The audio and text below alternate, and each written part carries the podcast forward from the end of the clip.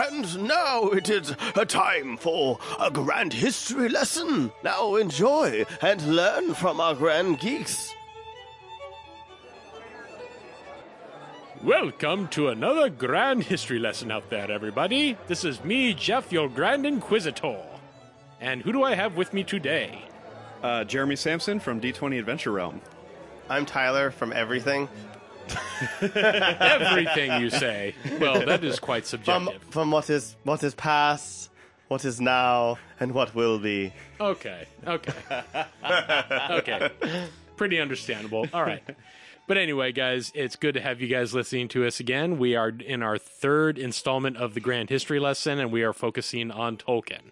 Specifically, we are looking at Tolkien and his experiences in World War One, and we hope to get an, an insight into how that experience essentially shaped what would be called the Middle Earth mythos. Yeah, this is our third grand history lesson. This is like a really special one too. Yes, it is. It's it's something I think that is near and dear to the heart of every single one of us that loves fa- loves fantasy one way or another. Yeah, absolutely. So I mean, he may not have been the first one. I mean, a lot of people like to say that he's the grandfather of fantasy as we know it, but he may not have been the first, but by God, he is just one of the best that still endures to this day. yeah, I, I think he's just the most, um, you know, the one that just kind of really made an impact I think so too. on yeah. everything, and it's still, you know, and he, and he still makes an impact on everybody now. Like if you Oh, don't yeah. know what Lord of the Rings is, or you don't know who Bilbo or Bilbo or Frodo are, like you know, everyone will be like, "What? Like, what are you, what are you doing? Like, are you even online?" so Or, you know, have you just been having your head into the sand for the last like 40 or 50 years or something? yeah, or if you don't know, you know, you shall not pass. Like, you yeah, you're- shall not pass. But- exactly. Gandalf stealing all the experience points. Is that what you're talking about? Oh yeah. Well, I mean, in a way, yeah, that is exactly what he did. but but yeah. But uh, anyways, sorry, Jeff. Like, so we're interviewing somebody.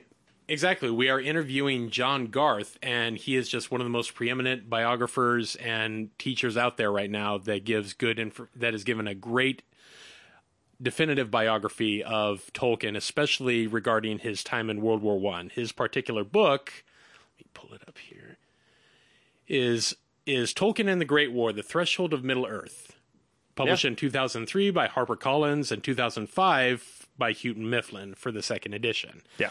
one of the most preeminent books out there right now as far as Tolkien's biography and his experiences in World War One and how that essentially helped create Middle Earth as we know it. So what are the years of, about? Like, are we are we talking here?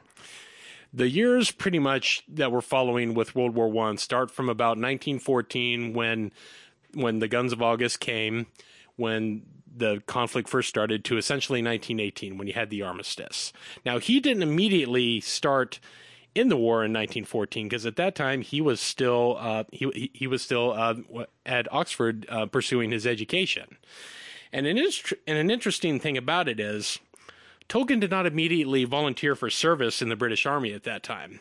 Now, I mention this because you have to look at this in context of the times. People nowadays have more of a loose attitude when it comes to, you know, joining the military and all that. But back in the day, you didn't dare try I know you're looking at me right there. I know. by by which I by which I will be seeking your opinion in just a moment actually. But back in those times, to deny mi- yourself military service would earn you scorn, not only from your family, but from your peers. Okay. So when he opted to continue his education and not go forth to war, many cast a very negative light upon him, looking upon him like, why, Tolkien? Why would you do such a thing? Your country needs, needs you. Why would you do such a thing? And it wasn't something that was easy to live down, but he did. All right. And Jeremy, you had kind of a nod going on there. I was just giving you a hard time. So um, I'm a Navy veteran myself, so I, I was really interested in listening to uh, the the insight that John had about that transition into that military service with uh, with the army, and and then the uh, the transitions and experiences that he had that he took with him and then applied into the, that Middle Earth mythos. Yep. Um, so for from my perspective, I, I I thought it was super cool, kind of hearing the experience of someone that was uh, very obviously, especially in referring to the letters that um, John kind of had uh, uh, the opportunity to read through that were yeah. Which sent to in a his- second. Yeah, um, yeah, we're gonna uh, definitely talk talk more about that here shortly. But hearing about those letters home between him and his friends, him and his family, and there's a lot of echoes of just military service throughout that, Oh, yes. and also of um, escapism, like being in a really terrible situation and trying to find a way to keep your sanity under stress. Uh, and I think um, I think part of part of what inspired him to kind of go forth and build this entire beautiful complex universe was the thing that he or the fact that he found something so beautiful to latch onto uh, that that kind of allowed him to keep a little bit sane in in horrible situations Yes. so yeah um, I don't know I don't really have anything else to add I I- hope everybody's excited to listen to John kind of answer Yeah. some of our questions and, Oh yeah, the just the detail alone of what of what John goes into is just going to blow you guys away. I mean, th- th- this guy fills in the cracks where you didn't even think that there was a crack existed. Mm-hmm. Actually, that, that, that's how in depth Yeah. it will be. Is there anything that people should know before we go into this interview? Well, primary. Well, I mean, I wouldn't say you would need to have in-depth knowledge of the First World War, as long as you have probably work, a working knowledge of what exactly went into doing that. Which I think is is just enough for, for, for you to go on to know what the politics were at the time that caused this conflict in the first place. Which, quite frankly, didn't become World War One until much later on. It was known as the Great War at the time because this was supposed to be the war that was going to end all war. And of course, you know, you look in hindsight at something like that, and that's just a silly notion to think of nowadays. So I think primarily for the person that is going to be looking into this interview, it could help by having a working knowledge of World War One. And you know, it could also help if you had some knowledge of uh, of Tolkien's works, which just about I think just about everybody. Yeah. ha- I mean, do you have any more notes though? Oh, there's plenty. There's plenty more.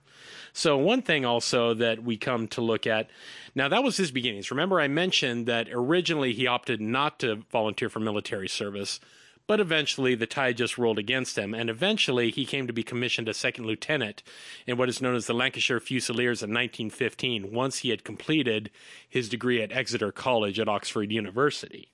Now, that eventually became part of the 11th Service Battalion of the 74th Brigade of the 25th Division of the British Expeditionary Force, and they were all shipped over to France to help in the war effort. So that's the particular unit that he was assigned to. Now, he was sh- shipped across the Engl- uh, uh, across the English uh, Channel to the port of Calais in France in 1916, and then sent to the British Expeditionary Forces base Tipo at Etaples sur Mer, awaiting summoning to his unit near Amiens. So there was a lot of downtime for him to be to to be relaxing and to be able to start thinking about what was going on until he was finally transferred to the trenches where the real fighting happened. There was a lot of downtime and eventually he came to serve in the Signal Corps, which gives a lot of thought behind where eventually came which shows how he was uh, fascinated by his languages and how it shows the the reference behind all of that. So but one thing you can also mention that when he was in the Signal Corps, you can imagine there was a great deal of boredom, like an excessive amount of boredom, actually. Doing these particular signals, trying to help out your fellow teammates and everything while you're in the trenches, excessive boredom probably would make it for, for a very lethargic experience, actually, on the Western Front. So essentially, these are the beginnings of what we see with this. And eventually, he comes to be part of the war, part in the trenches.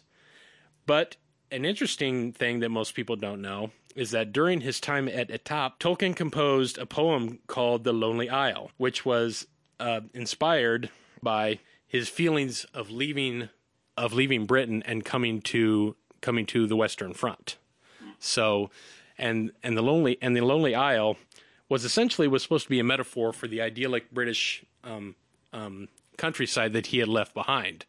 But a lot of people can't help but wonder if the Lonely Isle was essentially the beginning of Middle Earth when you look at when you look at some of these particular um, references, like specifically looking at the Tales of Arda, Tol Eressëa, which is the Lonely Isle, which is something that he covers in his Histories of Middle Earth. You kind of see the beginnings right there, just from him being stationed right there before he is eventually deployed to the Western Front kind of interesting. But eventually it all comes to a head during the Great Battle of the Somme. Now, the Battle of the Somme is essentially the battle where you can make the argument that he really saw his wartime experience. Now, just a little, a little uh, background behind the Battle of the Somme. It was one of the most punishing battles of the entire war in the sense that the British Expeditionary Force committed one of the greatest blunders possibly in the history of military history, actually. They, for the last two years or so, had been adopting trench warfare. Machine guns had changed the, the role of everything. Great heavy machinery, the use of Yellow Cross, great weapons of mass destruction were changing the face of it. What made the Somme interesting was the British essentially went back to the tactics of the 19th century and did an overland charge during one of these and they were massacred. There is actually evidence in one book that is labeled that that, that labels just how shocked the German troops were when they looked upon this first day of the invasion. They're behind their they're they're behind their machine guns ready to ready to fight and they're looking at column upon column upon column of British soldiers coming out over the trench and walking over over no man's land to try to get to the enemy positions. Some of them were so shocked, like, wait, are they doing what? I mean, they're literally confused. And it cost them. The Somme would essentially be a battle which you can call it a tie. The Allies try to say that they're the victor because no real get- ground was gained by Germany, but at the same time, they didn't really gain much on on on on the side of things themselves. And their losses were catastrophic. The losses were extremely catastrophic. Yeah. And essentially, Tolkien comes comes to earn his, earn his uh, wartime experience with this when he became specifically engaged upon assaults on the Schwaben Redoubt and the and the Leipzig salient, as well as the Regina Trench during the Battle of the Somme. What does that mean? Well, essentially, you know, he's he, you know, one thing you have to understand about trench warfare in World War One is essentially you're coming into an enemy's position, raiding trenches, but it's almost a seesaw kind of effort. You'll you'll see you'll see the Allies gain one one day, but then Germany suddenly pushes back and they get it back, or they even push forward a little bit. It's almost like the Western Front during during the Great War was almost like a seesaw, like a deadly seesaw, huh. back and forth. Yeah, and the way that trench warfare uh, functions is that even though most of it is open to the air. Mm-hmm. A lot of it has the sense of fighting underground because you can't you you might be within feet of an enemy and not know it, uh, and then all of a sudden mm-hmm. you're you're face to face and you have no time to react. Uh, it's it's very that's right. It's it's basically just stressful all the time. Yeah.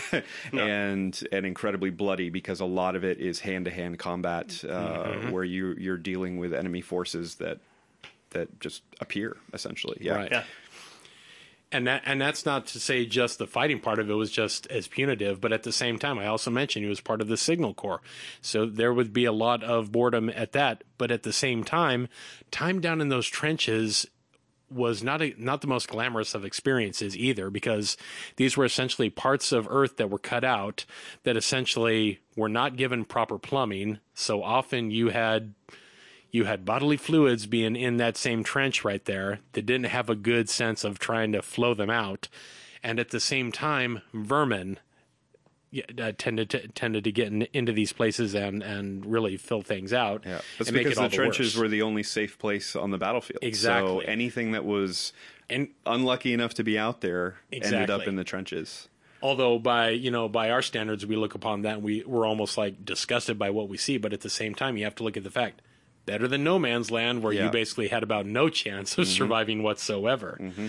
But at the same time, during the four and a half month battle of the Somme, he eventually fell fell victim to what what is called trench fever, and by October uh, 1916 was taken by hospice back to Britain, and that would be about the limit of what Tolkien would see as far as his tour of duty during during the during the First World War, because after that, pretty much he just he did not he did not return at all to the Western Front because he just was too sick and even when he was coming before uh, tribunals to try to see if he was ready for military duty again, they just kept saying left and right, "You're you're just you're unfit for duty now. You're you're too weak." And he still felt the effects. I mean, he never truly, I don't believe, would would be rid of those effects until well after his time at Oxford.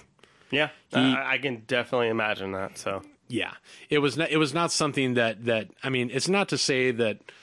I mean, some people would try to make the argument that maybe Tolkien was a bit too soft, being a university student thrust into a battle like that and everything. But at the same time, a lot of these people, a lot of these lads that went over to fight on the Western Front were very young. He was too. yeah, and they The- came from all different kinds of you know walks of life. So Exactly, exactly. And this was a trying time. Most people don't realize First World War was, for most all intents and purposes, it was the first modern war as we know it.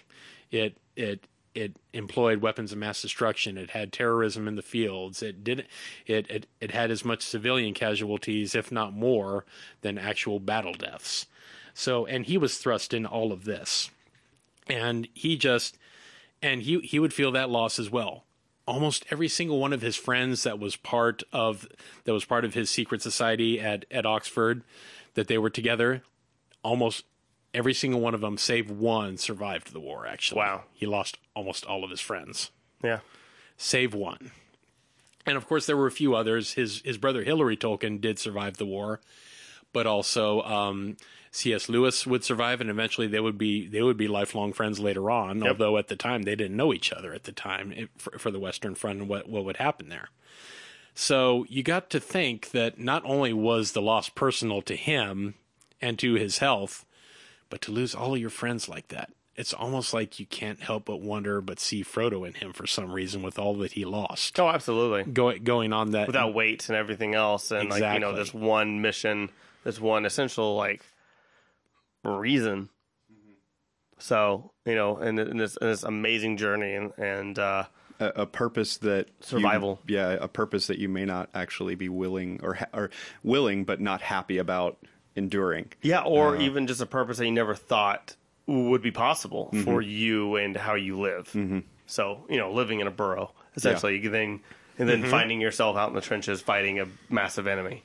So, Exactly, and just and just look at the Hobbit holes. I mean, you know, you can't help but wonder about the distinctions right there with that and the trenches and all that. exactly. Although I would much prefer a Hobbit hole than I would a trench, actually. Oh, yeah. Yeah. All right. Anything else before we go to the interview? No, that's pretty much that's all the beginnings that we'll have for that, and then we can delve further into some works that were eventually inspired, some immediate some immediate literary works that came out of his experiences from the First World War. So, without further ado, we will go ahead and look into our interview with John Garth. Enjoy. Welcome to a grand history lesson, guys, and we are going to be looking into Tolkien and the Great War. Yeah. And uh, we have an awesome guest on. Yes, we do today. We have who do we have with us? we have John Garth. Hey, John. Hi, good to meet you. So you you are a Tolkien historian. You have an amazing book, and you've you've done you've dove you've dove headfirst into Tolkien. He fascinated me from childhood. Uh, so I read The Lord of the Rings when I was nine, Oh wow! um, All right. and that's a very early age to read it, obviously. Uh, so it, it probably had more of an impact on me than it would have had on me if I'd read it five years later. say it helped to build my interests, uh, and one of the interests it helped to build was history. wow. So, uh, you know, I'm not honestly a big reader of fantasy fiction because Oh. I find that most of it just falls way, way behind what Tolkien achieves. But real history um, often has, you know, has parallels, ha- has has the same kind of depth. Obviously, more depth Yeah. in reality. But, um, yeah, so that's that's satisfying in the way that some of Tolkien's history is too. That is that is amazing. Um, I actually very much agree with you on that. And um, so you, you said he's kind of Well, a, well if, if I can just go back to that, of course, he, he talks about feigned history. That's his preferred mode. yeah So so he, he uses this uh, in contrast to allegory, uh, the kind of story uh, which you can decode as being about specific things in the reader's world. absolutely Uh, feigned history is open to interpretation, just as real history is. Exactly. Um, yeah. Uh, with that, I have a, just one more question about you know about like, with with you uh, diving into Tolkien. Like with me, I absolutely love and fascinated by uh, the- theater and acting and stuff like that. And when I was younger, I, I just I fell in love with with these some of these like plays. Um, uh, and just following up with not only just the writer but the actors and the directors and stuff as well. And I just started doing my own like little my, my own little history, grand history lesson. Um, you know, when I was younger to kind of emulate and try to be able to understand these plays even more so. Um, with you kind of diving into this history, were you also doing it not only as a fan, but also to, you know to maybe understand his stories a little bit more? I'm not sure that I would have ever made that distinction. oh, okay. You know, right. uh, Yeah, of absolutely. course, you're a fan. You want to understand his stories a little more, yeah, don't you? absolutely. Uh, So- I, uh, you know, I, I drew genealogies like quite a few people, I- I'm sure. Um, I, I read the chronologies very, very carefully, um, uh, the the appendices as well as the Silmarillion and so on and so Yeah. forth. Uh, all of it uh, helped me to understand something that was, frankly, uh, enormous and complex and sometimes enigmatic beyond the range of my understanding when I was what was I when the Silmarillion came out I was 11 Oh wow. Did you read it at eleven? yeah Oh, that's So Wow. amazing. the day- the day it was published yeah. Alrighty. I, I was just uh, thinking about what, your comment about how in depth the history of that world is, and, and that Tolkien just kind of continually built upon it. In every every piece of work that he he released is just more and more of that history. Um, how do you think that? How do you think that it compares, as you said, the uh, like the feigned history of our own history? That that really deep of of uh, I'm trying to think of the right the right term. Just just eons Yeah. of the history that's going on and the interpretation that, like you said, we apply to our own history, but as well to his. Do, do you think that that was intentional as far as trying to create as much depth and breadth within? Uh, his history to be able to allow readers to get what they wanted out of it instead of what he was trying to apply to it. Yes, absolutely. Uh, It's, and it's a lot to do with perspective. If you there's a, there's a very close analogy with with uh, his landscape paintings. So if you look at uh, the painting Bilbo awoke with the early sun in his eyes, the eagle picture in The Hobbit, um, there's a vista of mountains in the distance, the Misty Mountains. And I, I had the opportunity to get my eye ever so close to the original at the uh, Morgan Library in New York. oh my. Oh god, that's awesome. Uh, and I was astonished by how much detail there is in that mountain range that you that somehow even the best print reproductions don't convey. And it struck me that you know that there you've got you've got perspectives and you've got the idea of something receding into the distance. There are the multiple layers of, of these mountains um, and becoming mistier as they yes. so Tolkien um, wanted to achieve that, and and I'm. I think it was a, a, a- an aim he always had, but in fact he achieved it most effectively by the sheer accident or misfortune or bad management of not completing his stories of the elder days, the Book of Lost Tales that became the Silmarillion Yeah. Ah, yes. um, so that when he wrote The Hobbit, that was there in the background. It was still a, a, a live concern for Tolkien. No one had read it. Um, when he wrote Lord of the Rings, again, it was in the background, and you get that tremendous sense in Lord of the Rings that you're uh, you're not looking, uh, as it were, at a stage set with clapboard houses you're looking at the real thing, and you could walk past those houses into something else, Yeah. into the mountains, say, you know. Right. He had invested so much time building the world around these later stories that they they they seem real because there is so much else behind them to Exactly. support those It's- it- characters yes, and history it's and one, one of several vital ways in which they seem real. Uh, Absolutely. and and, and I, I think that, that one of his great anxieties uh, with the Silmarillion, uh, and perhaps one of the reasons he never completed it, was that it was impossible Yeah. to inject it with that same depth perspective because it starts year zero. Exactly. I mean, how do you stop ten thousand years? How do you just stop? Well, I would think so, especially since you can almost consider Silmarillion to be almost mythology, really, pretty much of Middle Earth, because you're talking mm-hmm. about the days before the before the sun, when you still had the two trees still about and everything. So Yeah. this is like history before history of Middle Earth, right Exactly. there. Is that kind of a safe assumption to make right there? Then also of the Silmarillion.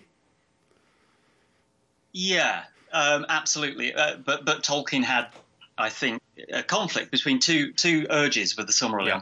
One was to write mythology, and one was to um, write write feigned history.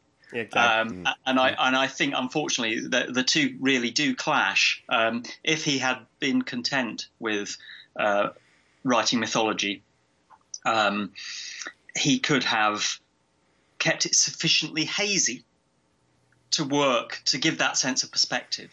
Uh, but because he wanted, because he knew that his elves were super intelligent, plus effectively immortal, yeah. with exceptional memories um, and and exceptional commands of language and, and writing, of course they would have recorded things actually as they actually. That's true. uh, so it had to be feigned history. It had to be good feigned history. Absolutely. Well, we'll dive more into just Tolkien and, and Middle Earth in a different episode, but this one we're going to be focusing on Tolkien and the Great War. Exactly. So, which So- you have an amazing book about that we'll talk about uh, later on. Yes, we will. Now let's go delve further into that. So we're looking at Tolkien here. Now, um, if you might share with us, in what capacity did Tolkien serve in the First World War? Give us a little, He- con- le- give us a little concise history behind that.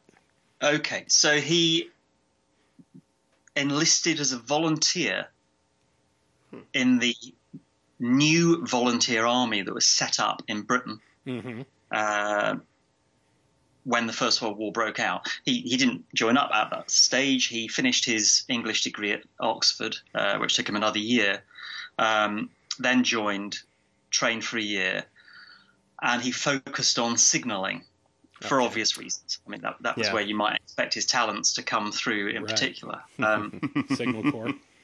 Though they didn't actually. He wasn't wasn't actually very good at his exams in signaling. How, iron- how and, and I think I suspect the reason is that he found it dull uh, and depressing.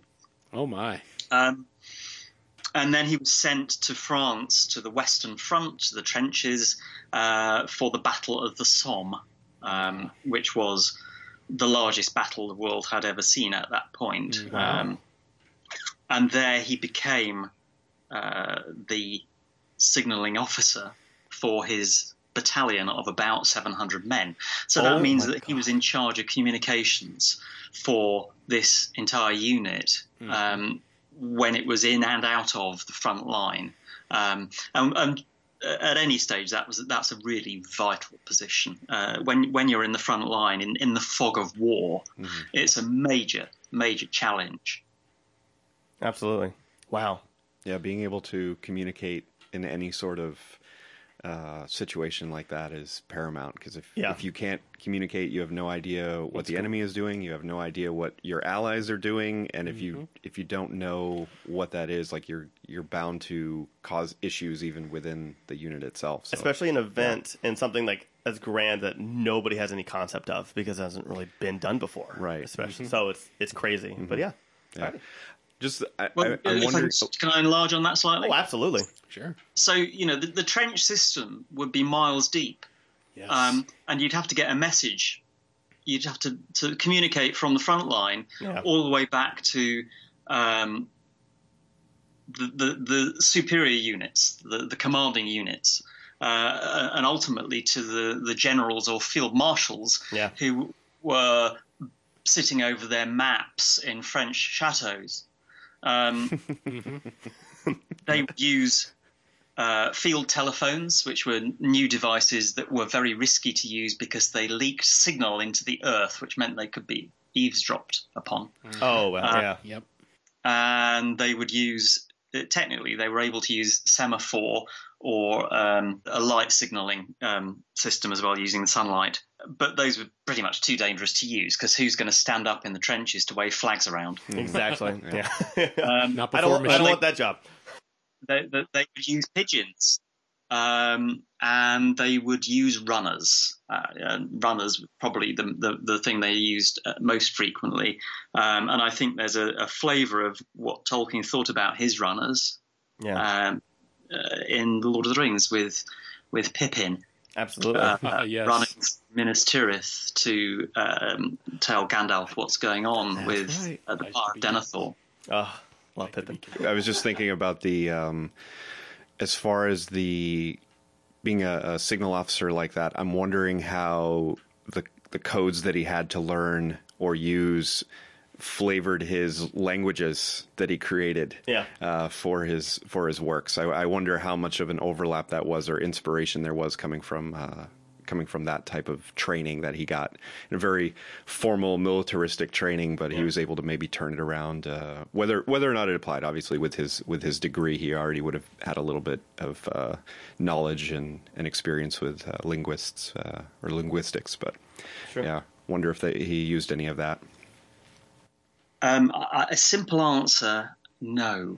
Um, it's interesting because I, I, think Tolkien was using, he was already inventing Elvish at that stage. He started um, in, in 1914, 1915, especially. Um, and he, you know, months before he started training in signaling. Um, Oh, wow. He continued to work on what he called his nonsense fairy language. Um, his fiance, um, while he was training uh, in signaling. And I think that it expresses the kinds of pleasures um, and complexity uh, that this this very basic signaling, repetitive learning of of, of uh, a signaling system lacked. In the same way that you might get, um, you know, highly literate Yeah. British Army officers at the time who were forced to spend their days writing out extremely formal, boring orders, but were actually brilliant poets, for example. Oh, okay. That makes sense. Uh, it it se- certainly speaks to your comment about him not doing well on his uh, on his tests, um, probably because he was bored. I'm sure that was it. Uh, having all of this creativity in his in his mind and trying to get it out, and he's stuck there learning learning basic codes. One one of one of Tolkien's uh, great gifts was the ability to turn boredom into breakthrough. So you, you know the, the most famous example of that is in a hole in the ground lived a hobbit, scrawled on a on, on an examination paper uh, when he was marking, marking exams, which was which was the bane of his life for, for many many years. You know, summer summers eaten up by trying to earn extra money marking exams. That's awesome. That's awesome. And it really gives us perspective into, you know, in the capacity that he served in World War One. We certainly have that right now. Now, how essential do you believe Tolkien's experiences in the Great War were in creating the mythos that we now know of as the Chronicles of Arda or Middle Earth? How much of an influence do you think the war had upon him creating that creating that world? I think it had a, a, a fundamental, a foundational influence um, that's probably more important than than, than any any details of, of influence that you could identify. Um, so you know you've got to bear in mind that when he when the war broke out, he was already a medievalist. He was already reading the Old English poem Beowulf. Um, he Yeah. was already interested, fascinated by um, uh, the ideas of how uh, folklore uh, myth had developed in tandem with uh, real languages. Um, and fascinated by the, the idea that you could, you know, penetrate into the lost, unwritten, pre-literate past, and and reimagine what uh, the the lost tales might be that lay behind the fragments of legend and myth that we uh, that we still hold on to. Um, so he had all of those things, all of those interests, uh, uh, just burgeoning at the point when the First World War broke out. And there, suddenly, he's encountered by um, a world which is uh, radically new, shaken into fragments. That's enough to wake anyone up. Yeah. Um, uh, where he feels that you know things have to be said while he's still alive. Um, a, a, a, time when there is uh, real a real need for heroism for the kind of uh, heroism he sees in ancient literature, Yeah. um, and yet which is also you know obviously very different from the kind of uh, theatre of war or battle or personal combat that, that you would encounter in ancient literature. So I, you know, one of my big things is I see the Lord of the Rings um, as a as a in particular um, as a dialogue between you know medieval and modern uh, pictures of war. Yeah. So you've got you've got um, uh, you know the the Rohan and Gondor scenes, which are uh, chapters, which are which are very much you know a, a, medieval idea of war. But then you've got Frodo and Sam's trek into Mordor, um, which is largely psychological. Um, Yeah. You know, uh, apart from um, uh, Shelob, um, Oh, yeah. pretty much everything there um, is is conventional. Yeah. If you uh, if you if you count the you know the effect of the ring on Frodo as conventional in the sense that it's remarkably like the symptoms he shows are remarkably like those of post traumatic stress Yes, disorder exactly. um, or, or shell shock as oh, as that it was, your, was that was your question. I, I figured we would get there. Yeah, I figured we would get there. I, I um, Yep. I had I had looked into the impacts of uh, the behavior of the different characters, especially Frodo, Bilbo, and uh, Gollum. Yeah. Yes. and all of them at different different levels of, uh, like you said, very similar to PTSD, or the um, w- which is essentially just the the heightened heightened awareness of what's going on Yeah. and reactions to things in, in the, the fight or flight manner, regardless of the level of danger involved.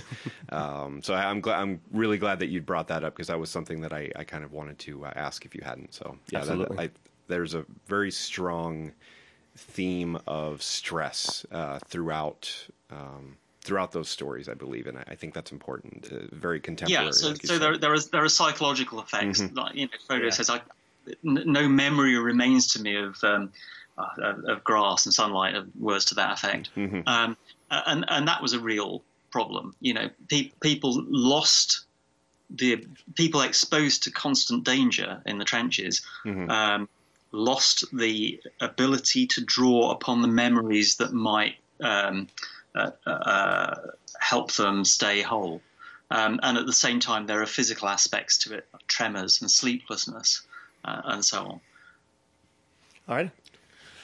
Now, this poses poses a good question that I just thought up in the back of my mind right now. Um, you mentioned how much his experiences in the First World War were fundamental to his creation of this. On the flip side of that, can it be stated with certainty that had he not gone to war in Europe, that we would have seen uh, the creation of Middle Earth then, or would it have been something entirely different, perhaps? I think he wrote about his experiences, really. Oh, he did, yeah. So it, I think it begs the question: if he, had he not gone, would it still be the same? It's it's one of those. It's a real impossible conundrum, isn't Yeah, it? exactly. If you, if you remove the circumstances of your own life, um, would you be the same person? Yeah. It's true. Um, I, I think that he was.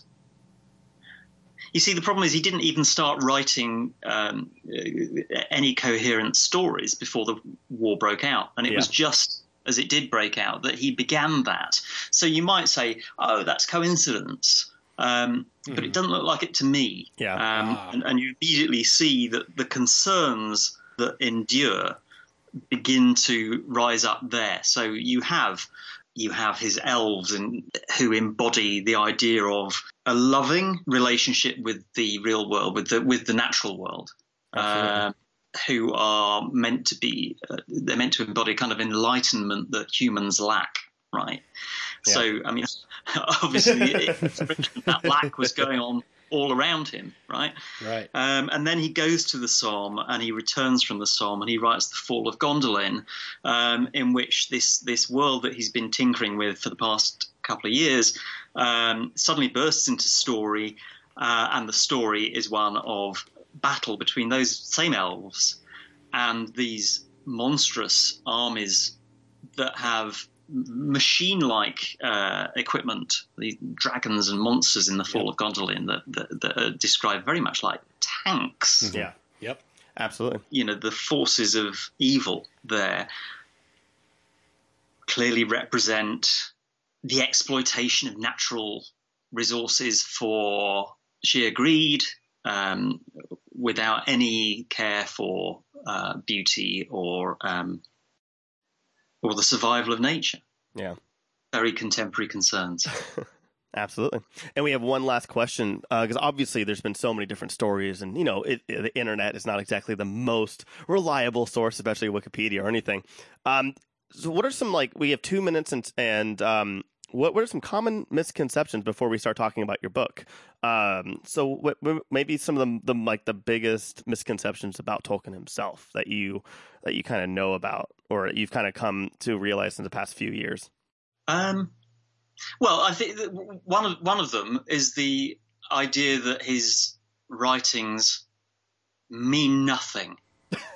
It's a, and it's just a, a bizarre oh extrapolation from from his comments about allegory and his dislike yeah. of allegory. Um, so, so it, it, becomes very difficult to. Uh, it's, it's, almost unavoidable uh, if, if you if you start to talk about any relationship between his stories and what what was going on in the world when he wrote them. Um, you're accused of uh, trying to claim that Tolkien was writing allegory. Let's say the idea of Sauron as a tyrant really emerged in 1936 1937 with the story of Numenor.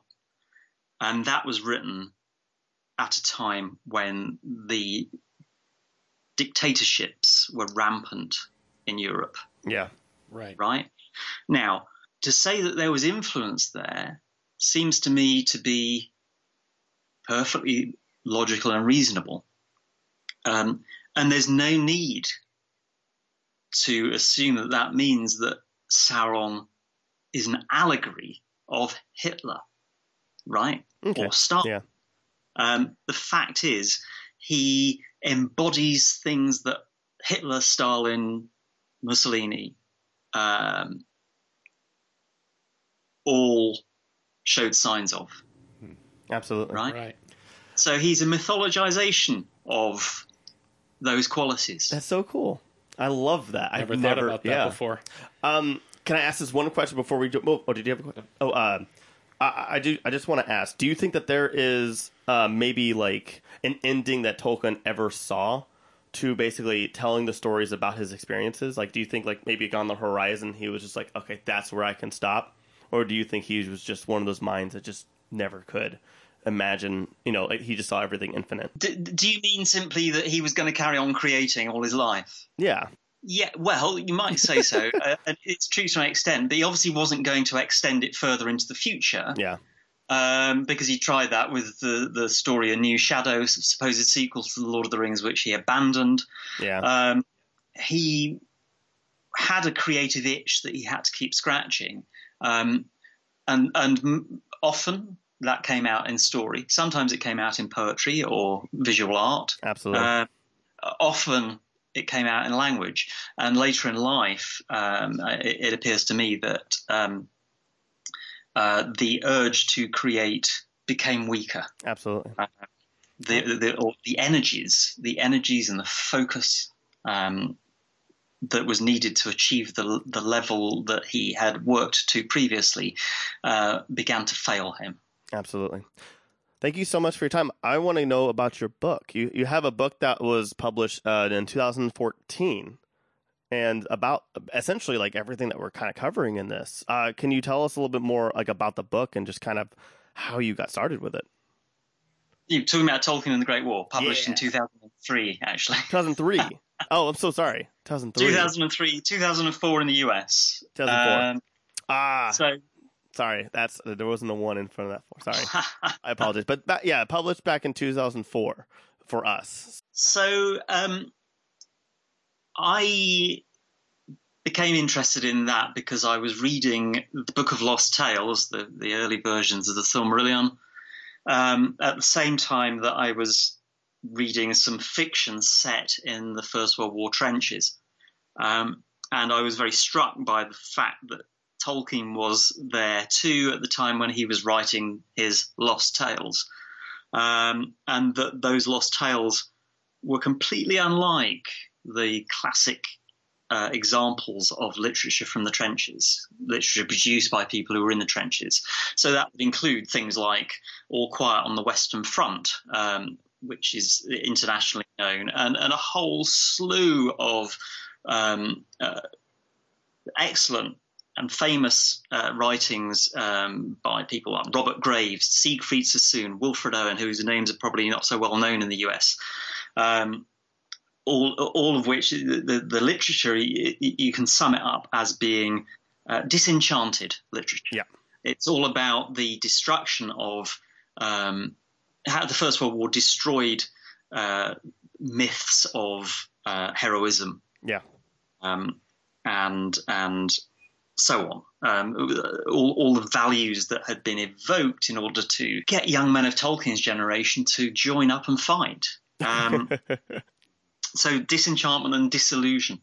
Uh, Tolkien doesn't do that, um, but but he, as I investigate in in my book, um, his work developed alongside his his his created world developed alongside the his First World War experiences, um, and you can see that again. this is a kind of dialogue between him and this this this experience, um, where he's weighing up um, what does heroism mean.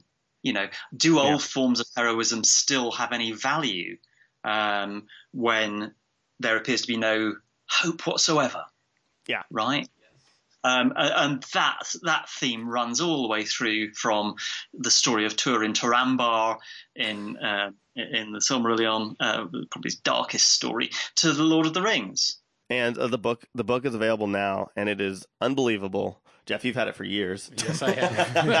I've, re- I've read that thing inside and out over and over again, and I, it's it's arguably the one book that I can read over and over, and I'll I- never I- get tired of. I can just like imagine just like the bind or like you know just like it just falling apart. So Oh, like, it- oh, can I borrow it? And you're like, okay, and it just falls apart.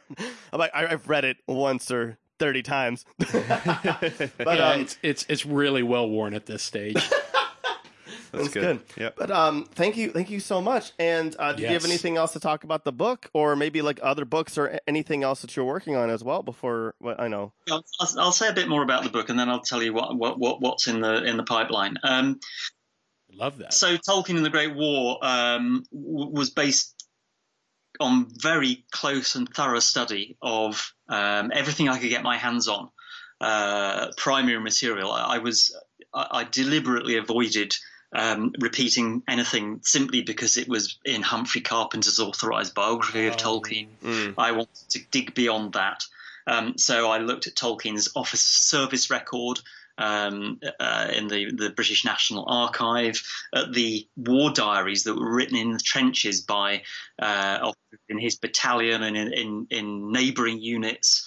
Um, I extended that all that kind of research to Tolkien's close friends, um, the the group uh, called the, the the the TCBS, the Tea Club, and Barrovian Society. So uh, Robert Quilter Gilson, Geoffrey Bache Smith, and Christopher Luke Wiseman, uh, all friends from school, who who became kind of Tolkien's first fellowship. oh, it's amazing.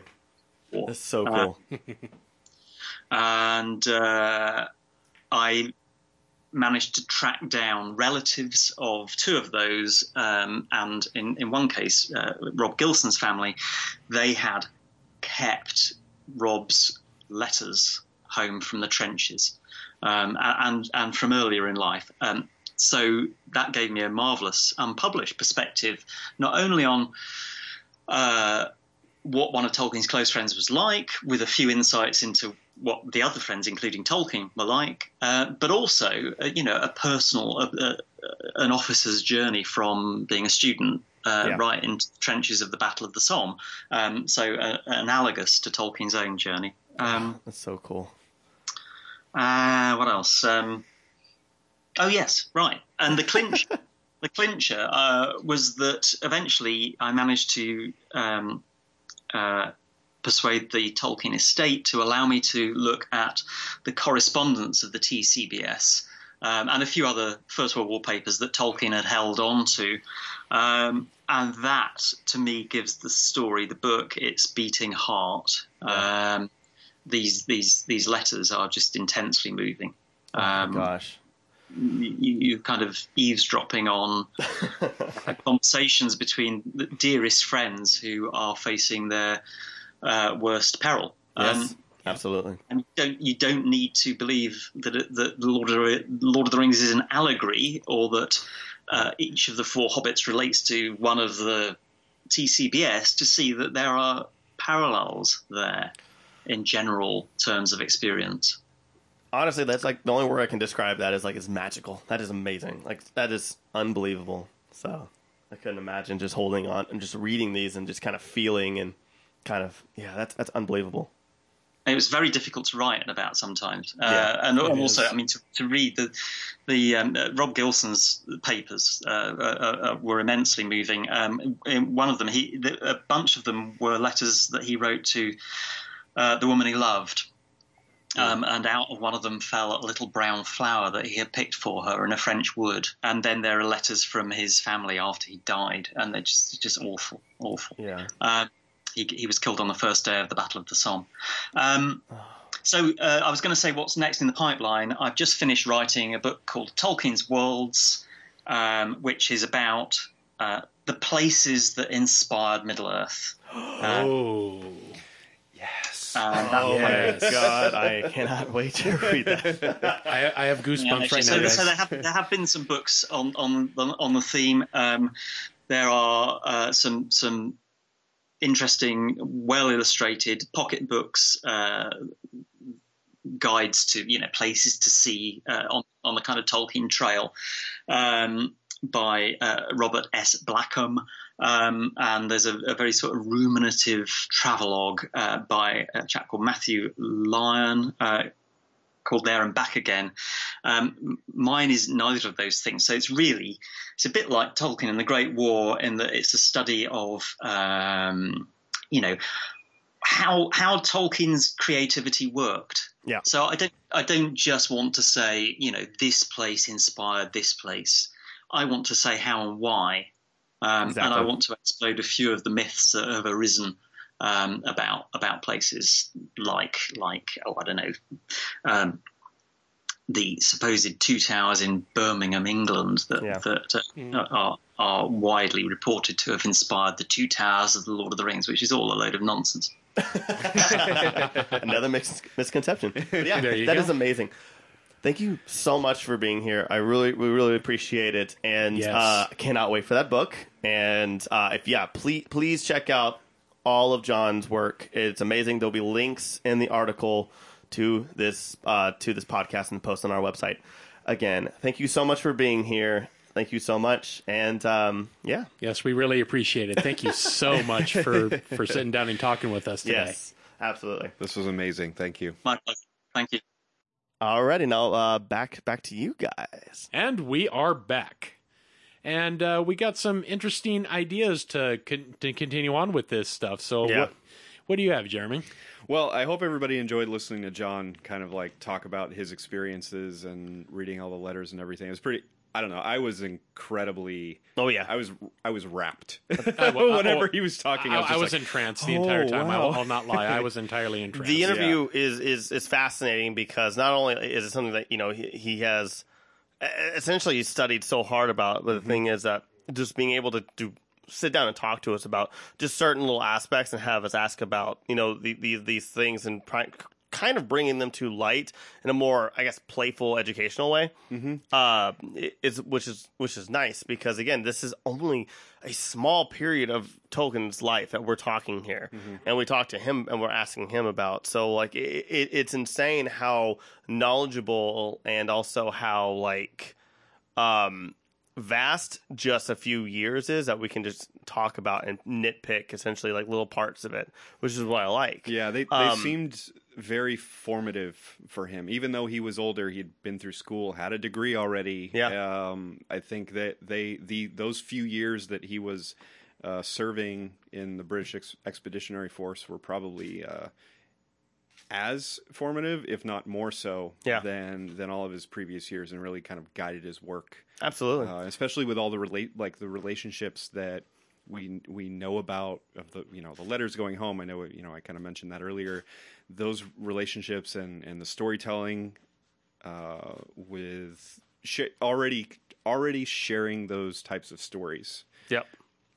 Um, and one thing, essentially, now we're going to be associating essentially and just kind of building upon what he was talking about. And we were talking about um, one thing, you know, you, you, just listen to the interview, obviously, if you're listening to this. Um, one thing about Tolkien is that the, the consistent thing, and I think when we continue doing this series, we are going to just con- constantly find is that you know, unlike honestly a lot of authors, Tolkien was just a storyteller, not only just in writing, but just like he he lived and breathed it. So telling stories to you know his other fellow soldiers, uh, his peers, uh, you know, and everybody around him, and creating creating an escape for people who are essentially like what we talked about before the interview, being stuck in the trenches, being stuck in these tunnels, being stuck in a small space. These people were able to kind of live out what it was, which was uh, for me fascinating, especially when we start, you know, continuing the series and talking about the actual Lord of the Rings years and and stuff, uh, which will be in further parts. Um, this was kind of uh, cool hearing him and you know in my head seeing him like you know Merry and Pippin you know, especially like when they're, you know, especially in the books, and not so much in the movies, just a little bit. We got a little bit of it, but it, it was kind of like them, you know, being in the Prancing Pony and talking and stuff like that, and then they go, "Oh, Frodo Baggins" and stuff like that. But like, it, it's them kind of sitting around and, and, and, telling people these tales and stuff like that. These little people who don't, des- you know, not not deserve, but these people that, you know, these two characters are just, yeah, like a a a person who is not in a place that they probably should be in. That that's completely out of their element, uh, and being able to tell a story and bringing people together with either a pint of mead or not. And um, it, it, it's fascinating to me how a lot of these characters resonate with just certain aspects of Tolkien's life. Obviously, a lot of writers, especially in fiction and fantasy, they put a lot of themselves and a lot of the experiences into it. But I feel like Tolkien does it in a way where it's it's so much more impactful and also like you now knowing this stuff you can kind of like go back or if i were to read it i would actually also picture tolkien in a trench talking about these guys talking about these amazing stories and just talking um, and, and, i love it. it. it makes a lot more sense and it even shows the uh, uh to me the brilliance and the this this insane complex mind of tolkien by just being able to tell a story regardless of who he is, where he's supposed to be, or where he was, where he thought he would be, and what he represents. And and it's and that's like little characters like that because I think we likened him to Frodo, and I think he's just every single Hobbit essentially. Oh, yeah. a little bit, a little bit here and there. So you know he he puts him, he puts specific parts of himself into these onto all these characters, and it's so fascinating to me. So that's that that's what I wanted to add on. Mm-hmm to especially talking to Garth and put it a lot more into light. Yeah, I, I would say I would even go a little bit further to say that not only is he uh, part of every Hobbit, he's also part of Gollum. Uh, I, mm. I feel like I feel like there's there's certainly a level of um, of corruption uh, from the the stress of war that he was probably dealing with. Yeah, and he he you know, again, this is just kind of me uh, spitballing here, but I, I, see a reflection of what could have happened to him had he not taken certain paths, not done certain things, not taken perspectives, not gotten sick when Yeah. he did. You know, there there's a lot of uh, a lot of different outcomes that that could have happened, and I. I I look at I look at the character of Gollum, and after after listening to John, you know, recount these stories and everything, Yeah. I'm like, he is that's him. That and I I I believe that is actually more him than any other character. Uh, and- Really? and I I think he he he reflected on the possible outcomes of that war, and Gollum is the personification of all the bad things that could have happened to him. That's, that's funny because I see him, and I think maybe as we keep going with the series, I've always kind of seen him more like um, Gandalf, where Gandalf seems to know he knows everything, and he seems to be like, "I'm going to be with you on this journey the entire time." Oh, I'll be I'll be back in five I, minutes. I gotta go. I, I gotta, I gotta, you go, we're all in this together, but I forgot something in the car. I, Um, I got a thing. Yeah. I got a thing. I, gotta I have a thing I gotta do. You take care of those trolls by yourself. Yeah. I'll show up when yeah, and um, Yeah. I kind of see him a little bit more like Gandalf, where Mm-hmm. he is kind of like you know, I'm with you until the end. Oh, there's a big monster, fly, you fools. Um, Mm-hmm. so, Yeah. he- a lot of this stuff, I'm gonna go see Saruman because nothing can go wrong there. Um, I see him being as kind of like this wise, amazing hero to the story, and then kind of being like, "Whoops, gotta go this way." um, so I, I don't know, but that that that is fascinating too. Yeah, I, like- I just I look at um, and uh, you know again this is coming from from my military experience. I I was never in a in, a combat or anything like that. I was lucky enough to be stationed on a ship hundreds of miles from anything like that sort of violence. But Yeah. I've been in war zones and I understand stress and, and that sort of thing and how it affected me on that level and looking at the um, the slow degradation of humanity when you are put in that situation under that level of stress, and that's like I see it. Like I said, I see that reflected in Gollum, um, and and not again, not necessarily that that that is well, what he- is like PTSD incarnate. Right, exactly. Pretty and, I- and that's why I feel like there there's a certain level of self awareness that went into that character, and it's reflected of the the possibilities, and maybe and potentially maybe even a little bit of recovery, like him dealing with that, Yeah. and then working his way out to eventually, in some manner, to you know, As much as he doesn't want to, he does help Frodo and Sam. right, yeah, Yeah. so I, you know, that that was just something that I had never, uh, I had never thought before, and now I'm. That's like, if anybody ever asks me again, I'm like, oh yeah, it's this is this is how it is. Yeah. uh, I'm. Yeah, it's it was really insightful for me. I Absolutely. Yeah. And did you want to talk about anything else? Yeah, I I just wanted to uh, kind of bring up again the um, we had mentioned it earlier, and it, we had had a couple questions for John about it at the time in the Signal Corps, and how even though Tolkien is probably you know he's known for writing entire languages. Yep. Uh, he's a, he is a linguist, and for the Signal Corps to maybe have been influenced for that, and nah, that wasn't the case.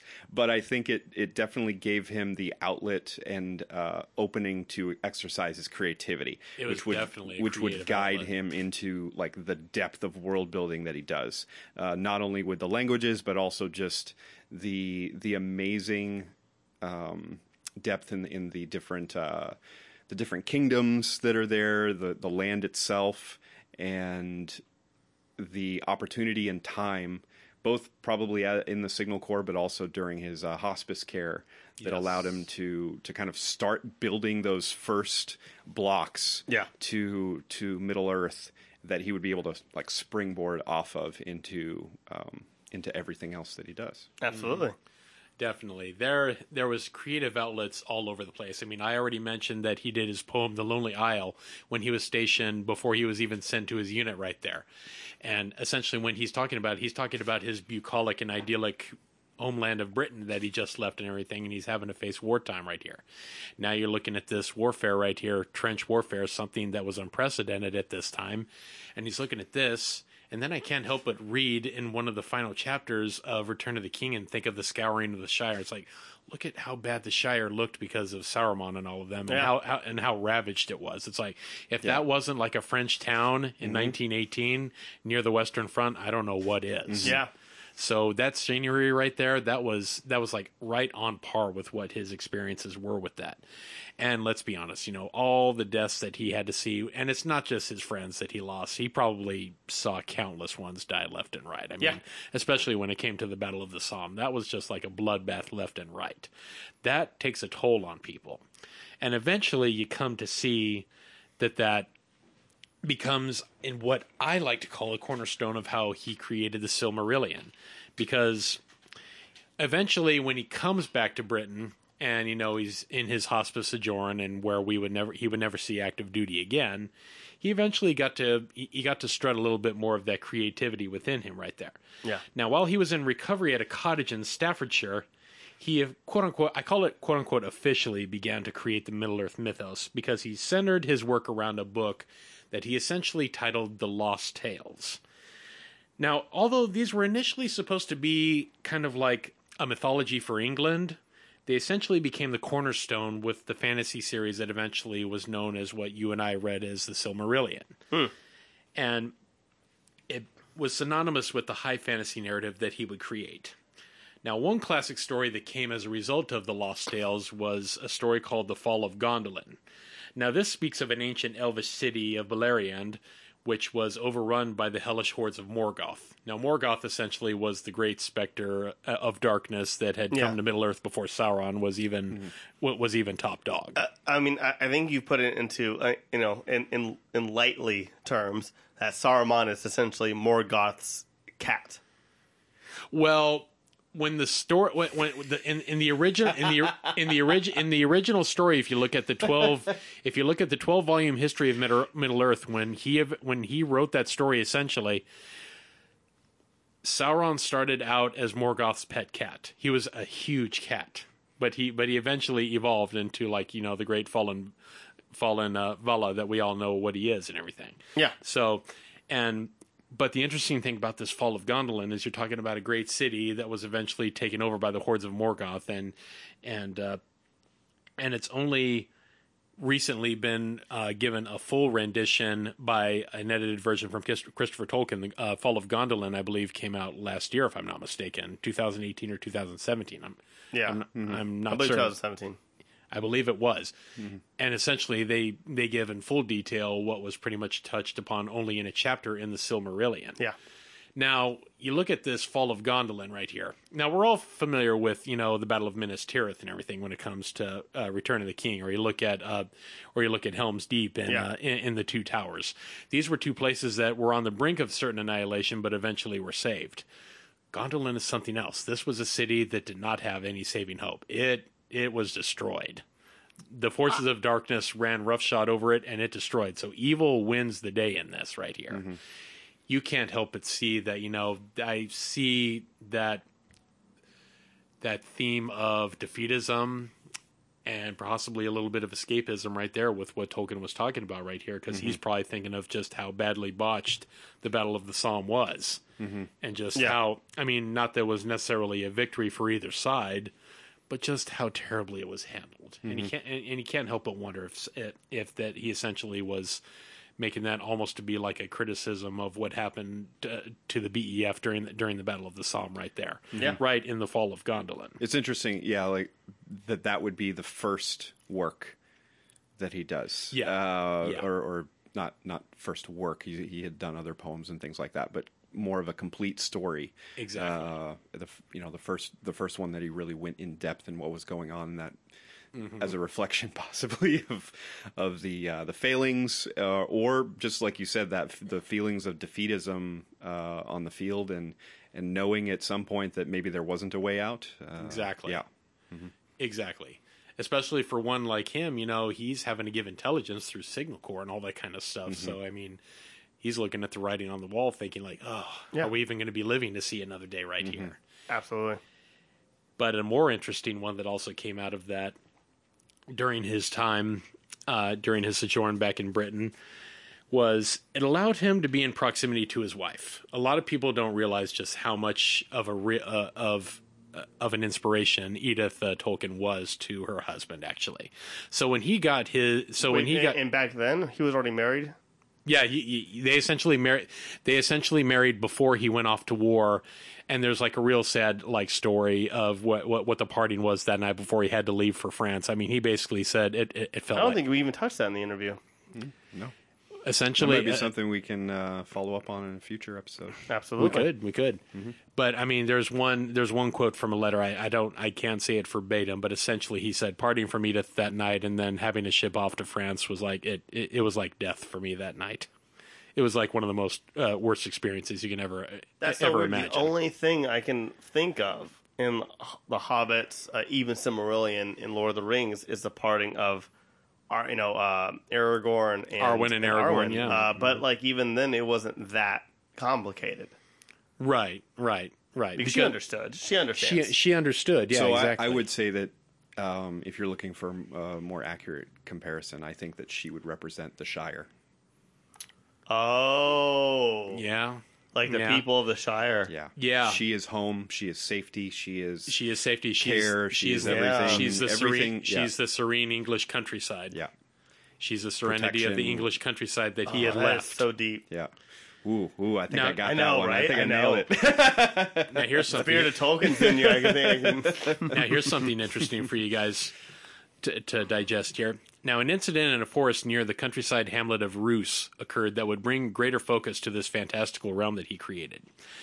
Edith one day was dancing for him in a clearing amidst sprawled hemlock, and Tolkien found her performance to be so profound that he was inspired to, to write what was called the Lay of Leithian, which was the immortalized tale of how the human hunter Beren Erchamion and the semi-divine elf maiden Luthien Tinúviel, and how their trials became interwoven into a great quest to steal a Silmaril gem from the fallen Vala Morgoth's crown. so he's Sam essentially. Yeah,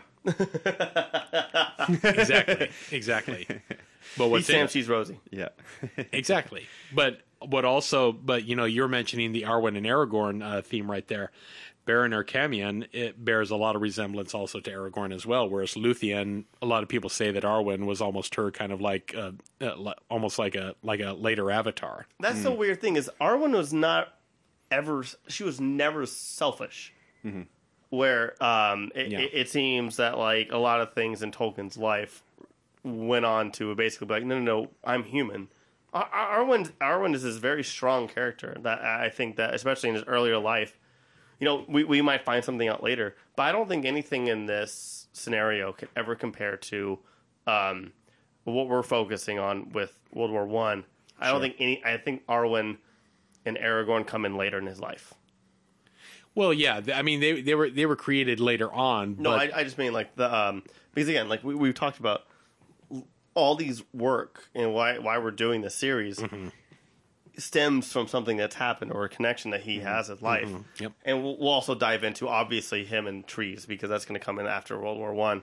Um, i- i- if you've listened, I guess if you've listened to like the DVD or the Blu-ray soundtracks or uh, the commentary in the movies, they talk about like that's Right. going to be later on in his life after war. But like everything ma- means something, and I Right. can't actually. And I'm just saying, I'm excited to find out where Arwen kind of uh, where that stems from in his own mm-hmm. in, in his own life, mm-hmm. Right. Because when he earlier on, you're young, he just found love. Everybody's selfish. So I want to. I, I do. I cannot wait till we get to a point where we find a point in his life where basically everybody is not in a selfish state. Hmm. There's no war. Mm-hmm. There's no desperation. There's no nothing. So that's what I'm saying. Is like I'm kind of teasing and also getting excited for as we continue on Tolkien's life to find out what is his Arwen Aragorn separation moment. So right, right, right. Yeah. Although you could say that that very same kind of separation moment happens with Beren and Luthien too, actually, because one has only to look at these two and see that they were very, almost uncannily similar to Arwen and Aragorn. uh, and, or where is But- that in Silmarillion? Uh, that that well, it's it's called it's called the well, it's called either the Tale of Luthien and Beren, but it's also but it's officially called the Lay of Leithian. And essentially, Beren Erchamion, he is he is a hu- he, he is a human hunter of one of the three houses of men, who comes across the enchanted forest of Doriath, which is supposed to be impenetrable to humans. It, it's they're never supposed to even wander in there because magic is supposed to wind up um, confusing them, and then they fall asleep, and they're they're never supposed to go in there he essentially comes into this forest and he finds Luthien one day dancing just among the glades and everything, and you know she's so perfect and beautiful. He falls in love with her instantly. Oh, okay. He falls in love with her instantly. Although essentially what happens is guards find what has happened here, even though they, they do profess their love. She loves him upon almost first sight as well. But she they, they're brought before her king, who's who's King Elu Thingol of, of the of the Grey Elves, hmm. and essentially he forbids him from even being here. But he says, "Hey, you know, you're just a human. You're not. You're not. You're, you're not uh, worthy of my daughter and everything. So you know, just get thee hence." Is that parallel to what happened with Tolkien? Was was uh, the father not keen keen on him? Not. I don't know specifically about. I mean, about that particular thing, we'll but find. Yeah, but maybe it's something we'll find out later. Yeah.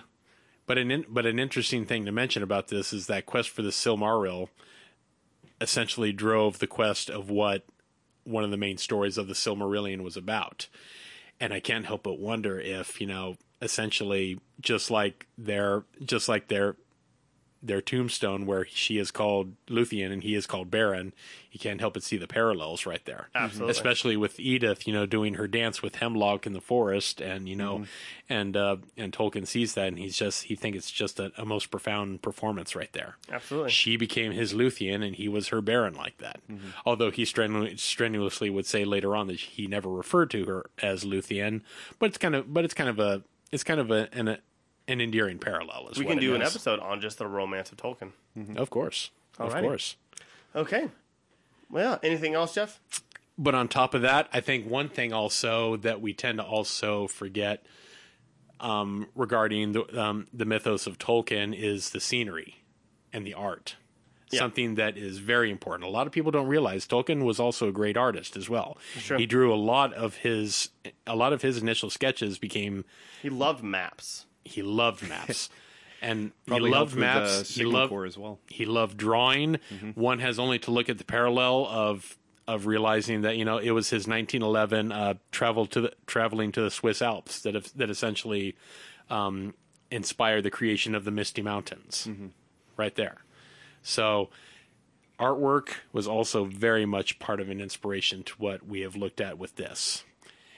And on top of that, in addition to John, we also have the opportunity to interview uh, Ted Nasmith, who is a f- who is a famous uh, fine artist, Yep. who has done many works regarding Middle Earth, as well as uh, works for Game of Thrones and several other properties.